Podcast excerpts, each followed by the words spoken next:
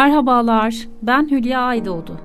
Bugün dramatik hayatlar bölümümüzde Amerikalı romancı, hikaye yazarı Ernest Hemingway'i anlatacağım. Kimdir bu yazarımız? Herkes e, az çok duymuştur belki.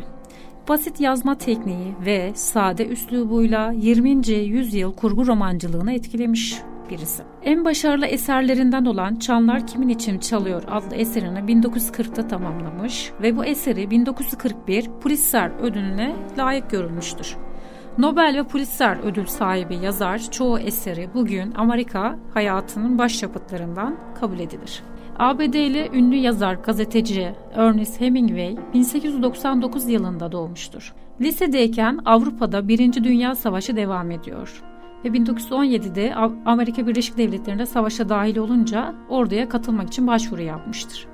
Sol gözündeki problem sebebiyle askere alınamayan yazar daha sonra Kızılaç'a başvurmuş ve ambulans şoförü olarak çalışmaya başlamış. 1918'de çok yakınına düşen bir top sebebiyle yaralanmış. Yardım etmeye çalıştığı İtalyan askerlerinden birisi ölürken başka bir İtalyan askerini taşırken de bacaklarından yaralanmış. Ve e, tedavi gördüğü hastanede hemşire Agnes Von Kravetsky'e aşık olmuş. Evlenmeyi düşündüğü hemşire onu terk etmiş ama sonrasında maalesef. 1931 yılında yazarın babası intihar etmiştir. 1944 yılında 2. Dünya Savaşı sırasında Amerikan güçleriyle birlikte savaşta aktif görev almıştır.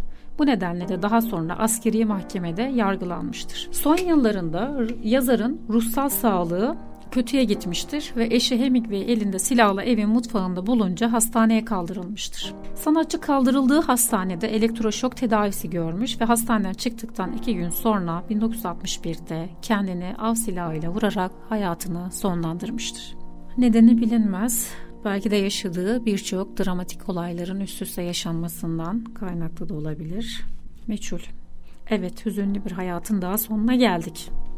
Hayatınızı hüzün kayılarından çekip alın. Güzel, mutlu, şen olmanız dileğiyle. Hoşçakalın.